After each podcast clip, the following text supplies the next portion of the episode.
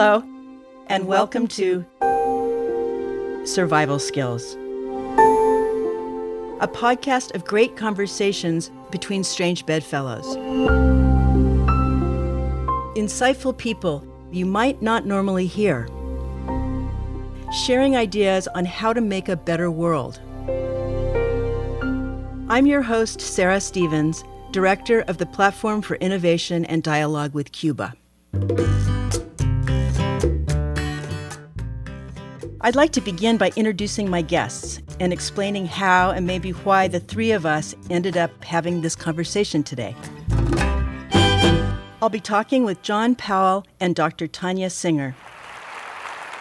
Please welcome John Powell. John Powell is an internationally recognized deep thinker who currently leads the Othering and Belonging Institute at the University of California, Berkeley a multidisciplinary research institute focusing on equity and inclusion. Tania Singer is a German psychologist and social neuroscientist whose research focus is on compassion and empathy. She is the scientific head of the Social Neuroscience Lab of the Max Planck Society in Berlin. Tania and John joined me for a convening and five day trip to Cuba. We were there to explore the concepts of othering and belonging. And this conversation today is really a continuation of the one that we started in Havana.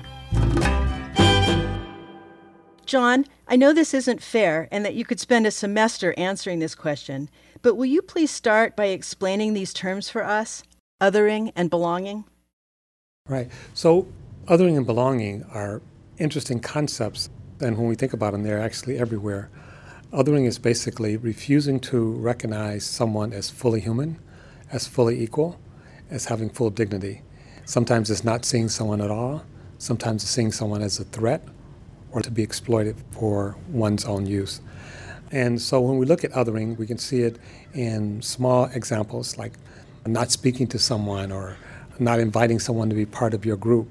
There's also more pernicious examples of segregation, of uh, building walls, of genocide. Those are all expressions of othering. So, at a group level, it can be race, it can be gender, it can be sexual orientation, it can be age. So, we've all had expressions of othering where we felt like we didn't belong, it's not my group, whether it's at a school or a party or a dance. But there's also othering that's more systematic where one group does it to another group, or a government does it to a group, or it could even be an institution or a structure. So when someone who's in a wheelchair shows up at a building and there's no ramp, the building is a sense saying, you don't belong here, this is not your place. So, for those of us who believe in equity, clearly othering is a problem. What's the solution? When we think about othering, we also think that the solution sometimes to othering is saming, which is not. To say that someone's just like us, that appears to be a good thing because it's trying to recognize the other person's humanity, but it's on my terms. They have to be just like me in order to be fully recognized.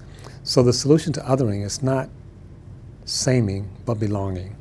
Belonging is recognizing someone's full humanity, and that belonging is a co creation process which means everyone participates in the construction of the thing that they belong to. So it's different than inclusion, because inclusion is that you are joining something that's already there. And the example I like to use is James Baldwin, when he was being asked to join a very famous literary community in the United States. And they said, We noticed that you're gay. Please don't rub that in our face. And we know you have a lot of black friends don't bring them to our club. So you can join, but leave important aspects of yourself at the table. It was Clinton's don't ask, don't tell. You can join the military if you're gay or lesbian, trans, but don't tell us. We don't want to know about it. Hide that part of yourself. That's a weak kind of inclusion. Belonging would be say, bring your full self and help us define the military, help us define this club, help us define America. Yes, America is changing. It has to change as more and more people come in because they come with their own understanding, with their own history, with their own culture. They don't get to make America into their culture. but neither do they have to just adapt. So belonging requires co creation, building bridges between people who are apparently different. Tania, I know that these ideas resonate with you and actually relate to your work, even though you come at them from a scientific perspective different from John. You're a psychologist and a social neuroscientist. How is it that you and John seem to be on similar paths of inquiry? So I, am using different terms, but I think the phenomena I study as a psychologist and neuroscientist are related to what John just described. So I'm doing research on, on empathy, compassion, and especially on the question how we can cultivate to widen the circle of compassion, so is to become more inclusive of perhaps identities we usually think as outgroup. So we're working a lot about um, what in social psychology is called in-group, out-group dynamics. So you feel a very strong identity with some people and you exclude from your circle of identity other people. Like what John just said, you can ignore an outgroup, but it can even get so detrimental that you dehumanize a person. It becomes so aggressive that you can even kill people. And then we try to work on understanding what are the conditions, how you can you know, resolve this in-group, out-group dynamic in widening your circle of identity. So I think that's what John also alluded to uh, widening the circle of compassion, opening your circle of tolerance. Tell me more. H- how do you widen a circle of identity or open a circle of tolerance or belonging? And how do you study that? What we did in our in our research is to use a kind of contemplative and psychological mental techniques to train people on how to actually get into an inner process of achieving this widening of compassion uh, to overcome this kind of in group, out group. We call it also sometimes out group hate and in group favoritism. And so our works relate, just that I have a perspective as a psychologist and neuroscientist looking into brains as well. So it's when you look into brains, it's a bit individualistic because you can't scan societies. Imagine that a brain scan of society. John, do you think about brains? I certainly think about brains, and to have a healthy brain, belonging is important. So, first of all, we can measure, we can see the stress on the brain when we're deeply othered. Also, nature thought it was pretty cool if we recognize human beings when we see them. So, when we see another human being, there's a part of the brain that lights up. When someone is deeply othered, that part of the brain does not light up. And so, at a deep level, at an unconscious level, when we deeply other someone, we don't recognize them as human. And not only do bad things happen to that group as a result of that, it also happens to us. We're denying part of ourselves. So it's clear that the, the kind of support we need to belong actually supports a healthy brain. Perhaps I might add uh, to you know what John said. Of course, as a neuroscientist, just an example. If we want to see how empathic brain signals are modulated by bigger group identities. We tell, for example, someone next to the scanner is belonging you know, to your in group or to your out group, so whatever. We have like football fans lying in the scanner, and then we say the person out there is belonging to a, you know, to a rival football team or to another nation or different religion. And so just to name the other, to belong to another group identity, another nation, and so on, uh, we can show that then the empathic signal towards suffering of this other person is gone, and people basically um, feel reward. And Schadenfreude is seeing someone suffering, they consider outgroup. So you can also show that in the brain. Once you have identified or attributed a person, whether this person is really belonging to this group or not doesn't matter. You think that this person has other beliefs or is another nationality or different religion, then you you don't use the, the perspective taking network in the brain anymore, so you're not thinking about this person anymore as an intentional being who has beliefs and intentions and feelings, but you dehumanize this person almost as if it would be an object. And this objectification, or what we call dehumanization of a person, allows then that you become very aggressive or you can even you know, extinguish um, a group or a person. Right. When we other, one of the, a number of things happen. One of them is that we flatten people. And as we sort of limit them into a singular dimension, it's also easy then to objectify them and even harm them. And the things that support this is one, the speed of change, and two, the stories we live in. So we know, for example, rapid change creates stress on the human organism, on the, on the brain. We need time to actually process change. And what's happening now in society is that we're having rapid change. And we're having change at a speed that most of us can't process without tremendous stress. And what we get from our leaders, from culture, from uh, opinion makers is two different stories. One of them is life is happening too fast and we're losing all the things that were important to us. We're losing our identity, we're losing our religion, we're losing what it means to be an American or British or French. And it's because of those scary people, those others, in which case we actually turn on people very fast.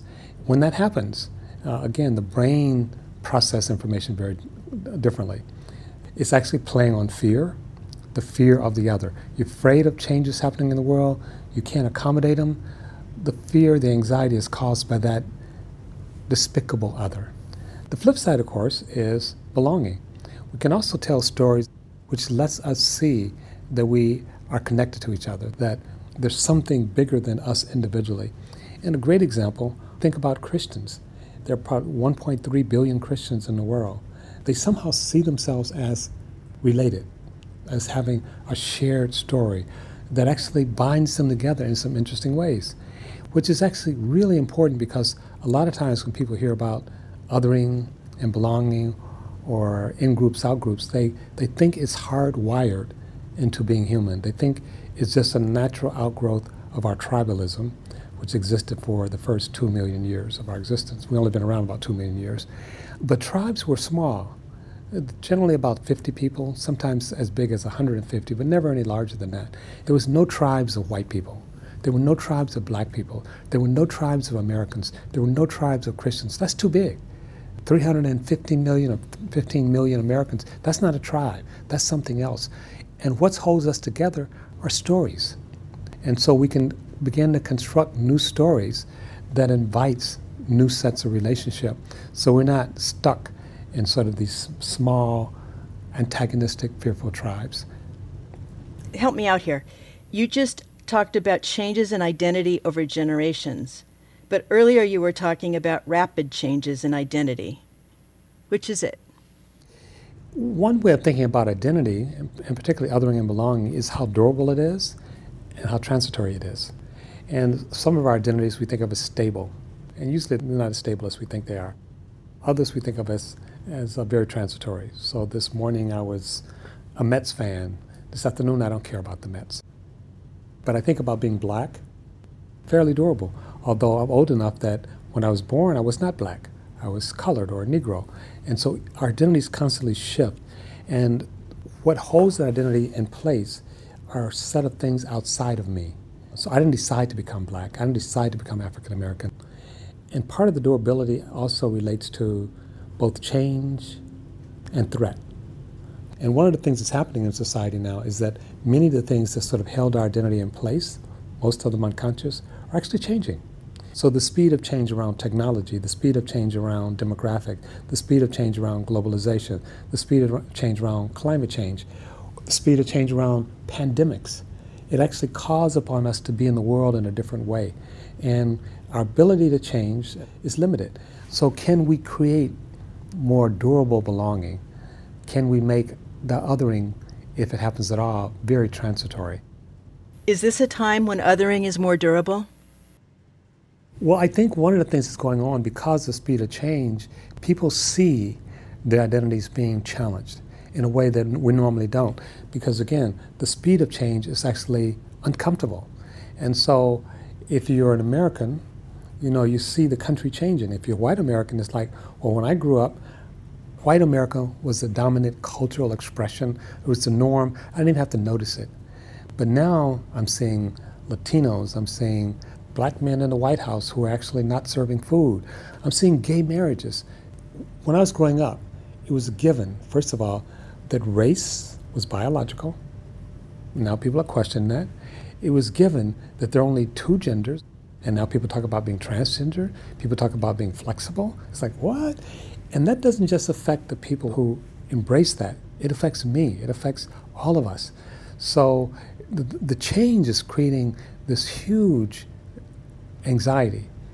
And we don't have a language for what's next. And what the right has been able to do is to say, yes, the future is coming at us really fast. We're not ready for it. So let's not have the future. Let's go back to the past. And that's why a lot of the authoritarian leaders come with a, a brand. We're going to return to when America was great. We're going to turn to when British was great. We're going to return to when India was great. And what they're really saying is that we don't like what's happening. We don't like the future. So let's not have it. Well, that sounds ominous. Is this some kind of global othering crisis?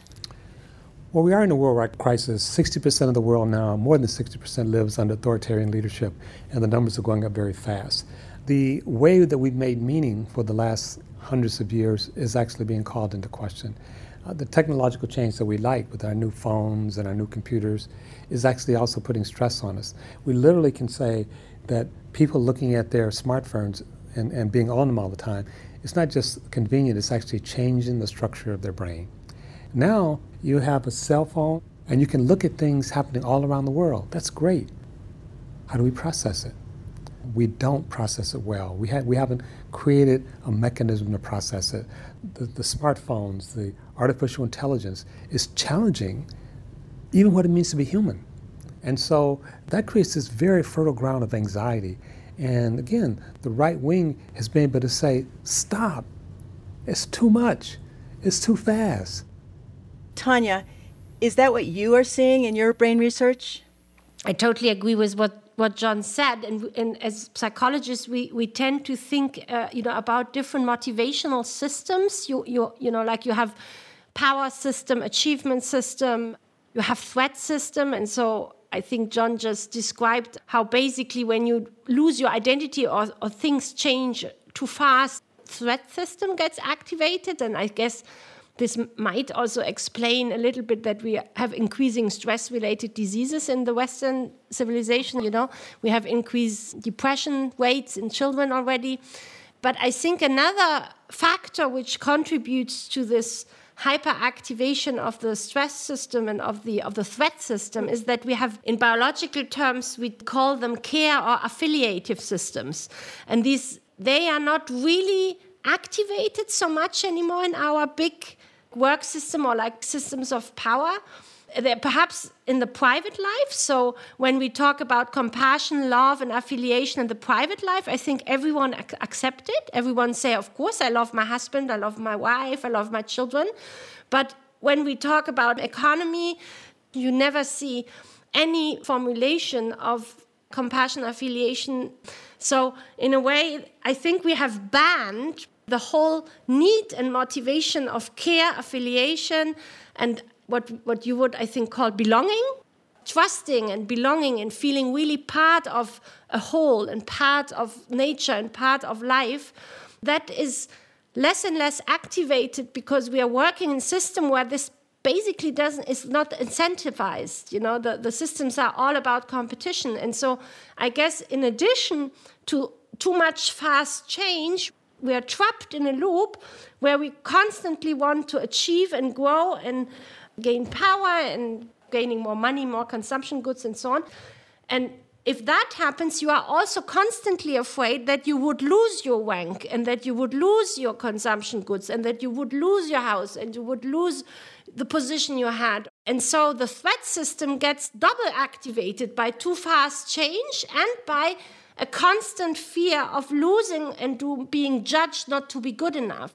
So when the threat system is activated, it is very, very hard actually to at the same time go into compassion and care and affiliation because these these motivational system comes with opening the heart and they come they come with the feeling of safety and being safe. You know, it's like mother and child. A child feels safe with the mother if the mother is in compassion and care. And I think what we try, I think, through this mental and meditation based uh, cultivation and practices is to, to regain access more internally to activating the system of affiliation and care and you know which also comes with soothing and relaxing the body so that our system gets in balance again. But i think the same is true that we have to regain balance in the whole world by, by changing the narrative again so that, that the institutional design get changed in a way that care and affiliation and belonging and relationships and really feeling safe with others and trusting in a global sense becomes the priority so that we rebalance the whole thing. because if you don't change the design, like how the system works, uh, inner work is not enough. John, how would you at the Othering and Belonging Institute suggest we do large scale societal change and inner micro change at the same time? Well, one of the things that makes modern humans particularly interesting animals is our ability to imagine. And when you think about it, it's the ability to think about something and create something that you don't see before you. Some people are good at imagining things, but some people are not. Some people are still struggling. It's like, I don't see that. You know, so we have to help with that. We have to sort of lift up the examples. And we have to acknowledge people's anxiety, frustrations, and fears. So, all of us who have children, you know, it's not enough to say, don't be afraid. We turn on the light and say, there's no snake under the bed. But it seems to me this is what life is calling upon us to do, and this is what we're trying to do at the Institute. Sounds good. Can you share with us a specific example of that? Right. The uh, Florida Restoration, which returned the vote potentially, is still struggling, to 1.4 million returning citizens in Florida. So, Florida, part of the South, and what most people may be aware of is that one of the things after the Civil War, what the South did was to say if you've been in jail, you can't vote, and some of them for the rest of your life. Now, in a democracy, to say to a group of people you can't vote is to say you don't really belong. And it's not just voting, sometimes you can't get into public housing, you can't get a student loan. So it's really all of these mechanisms to say you don't belong. And you come back as an other. And it's racially coded because while the majority of those people are white, the disproportionate number are black. And so it's seen as a black thing in Florida. But it's part of the Florida Constitution. To change it, you need the 60% of the voters to support it. Every pundit said it's not possible to get 60% of the voters in Florida to support something like that, especially because it's seen as benefiting blacks. And what we had in Florida was two guys, and many, many more, but two guys in particular, one of them white, rural, a Trump supporter, one of them black, urban, also returning citizen, coming together and creating a dialogue and a practice where they shared their experience, where they shared their suffering, where they talked to each other, and they went around the state talking to people. In a sense, creating a strong discourse about the humanity of returning citizens, whether they're black, white. And people would ask, when you're talking to the opposition, when you're talking to people who don't agree with you, what is your strategy? And they said, Our strategy is love. And love is about seeing other people, about making space for other people, about even when you disagree, still holding on to other people's humanity. And not only did they win by getting more than 60% of the votes, they got 65%. They got a million more votes than any candidate running for statewide office in Florida. And so this is the largest reenfranchisement in America since 1920. Thank you for that inspirational answer. But for all the beauty of it, it sounds very difficult. Do you have an approach that makes the work easier? Or is it, is it just a lot of hard work?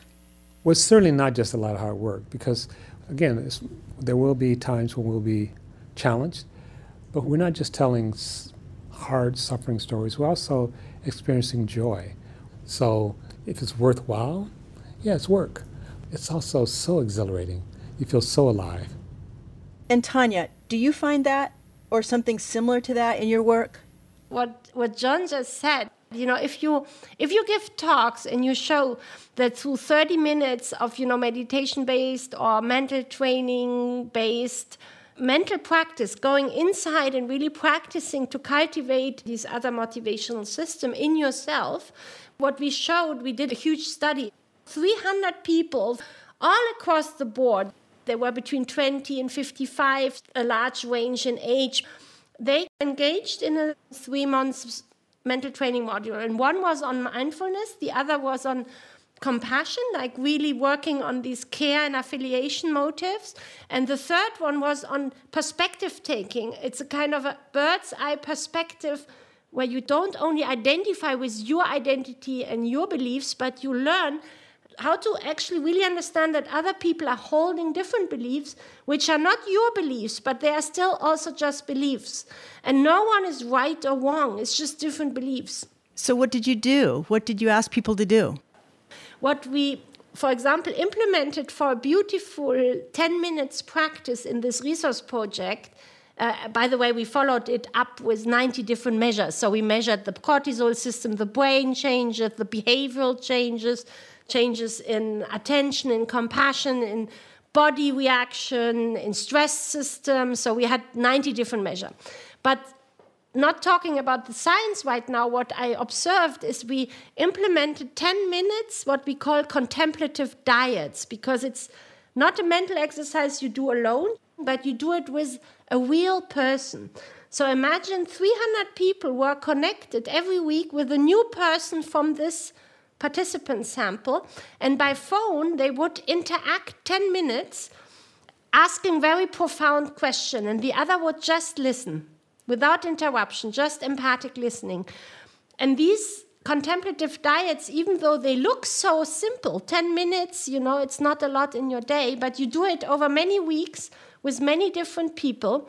And they really glued together this group in a way that there was a real social cohesion happening, a real coming together. And it was very, very touching before we had any data. You know, we asked the people before the dyad, how close do you feel to the other person? And after this 10 minutes practice of deep listening, how close do you feel now?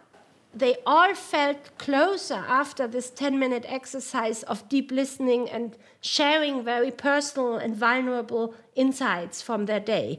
And what we also observed is that this kind of connectedness, perhaps it, it's also a feeling of belonging, you know, uh, it kind of spread. It was not only that you felt closer to the person you just did a dyad with, but when you were coupled in the next week with a new person you didn't know, you could really see that basically what John called sharing common humanity. You could really see how people felt closer and connected to other people, even if they didn't know them. So I think one of our biggest illness of our Western society is the extent is a huge exaggerated individualism, like we were, you know, like completely disconnected individuals, and and at you know at the same time this feeling I always have to do it alone. Uh, because you have lost the sense of interdependence and of interconnectedness of all being. And so subjective loneliness, the feeling of subjective loneliness, is predicting when you will die, mortality, all kind of cardiovascular diseases. So it's not just a fluffy soft wearable. Okay, that's real data. Isn't there anyone doing anything with it? No official or government response? We have now a ministry in UK. It's called the the loneliness ministry, and it is actually dealing with this kind of health threat of people, even though they are globally more connected than ever through Facebook and through internet, there is still this increase in felt disconnection. And through this kind of deep listening exercises we did in compassion, at least you could you could reopen the sense of really, you know, like reconnecting with someone on a very deep, um, you know, level of also vulnerability and shared humanity and real listening. I think we are all longing very deeply to reconnect in a deeper way than Facebook. And so I think if we could, you know, reintroduce spaces in cities, have these kind of practices in schools, then I guess slowly, slowly we could bring this kind of experience in an everyday because my experience is that if people start practicing really have an inner experience of how this feels when you widen the circle of compassion when you really empathically when you are really seen. Usually there is there is an instantaneous shift which is really strong and is i think uh, stronger than every talk or every paper you can read. It, it needs to go through a lived experience. Well this is so interesting to me. I find this particular part so important. You know, we talk a lot about the value of narrative and other things, but I think that just this idea of slowing down and recognizing that there's value in simply being present with others and maybe doing deep listening, whatever that may mean. It feels to me like a very important starting point, a very central part of the way out. John, any closing thoughts? you know, we've been thinking about this for a long time and trying to feel it in the heart. And so I would invite your listeners to share with us and reach out to us. No one is an expert on life. You know, we're sort of all trying to get through it, and we get through it better if we get through it together. This work can be hard, but one of the things that makes it delightful is the people you do it with. So hopefully you have a community, and I'm glad to count Sarah and Tania as part of my new emerging community. Thank you, John. And listeners, you can reach out to John at belonging.berkeley.edu. More information about Tania and her work can be found at taniasinger.de.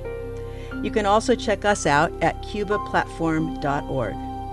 One more time, John is at belonging.berkeley.edu. Tania is at taniasinger.de.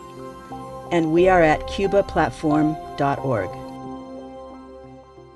Well, thank you both so much for taking the time to do this. I'm really, really happy that we can share this conversation more broadly with people who are working in their ways, in their fields every day toward, you know, a better world. And thank you, listeners, for joining John Powell, Tania Singer, and myself, Sarah Stevens, on today's podcast of Survival Skills. See you next time.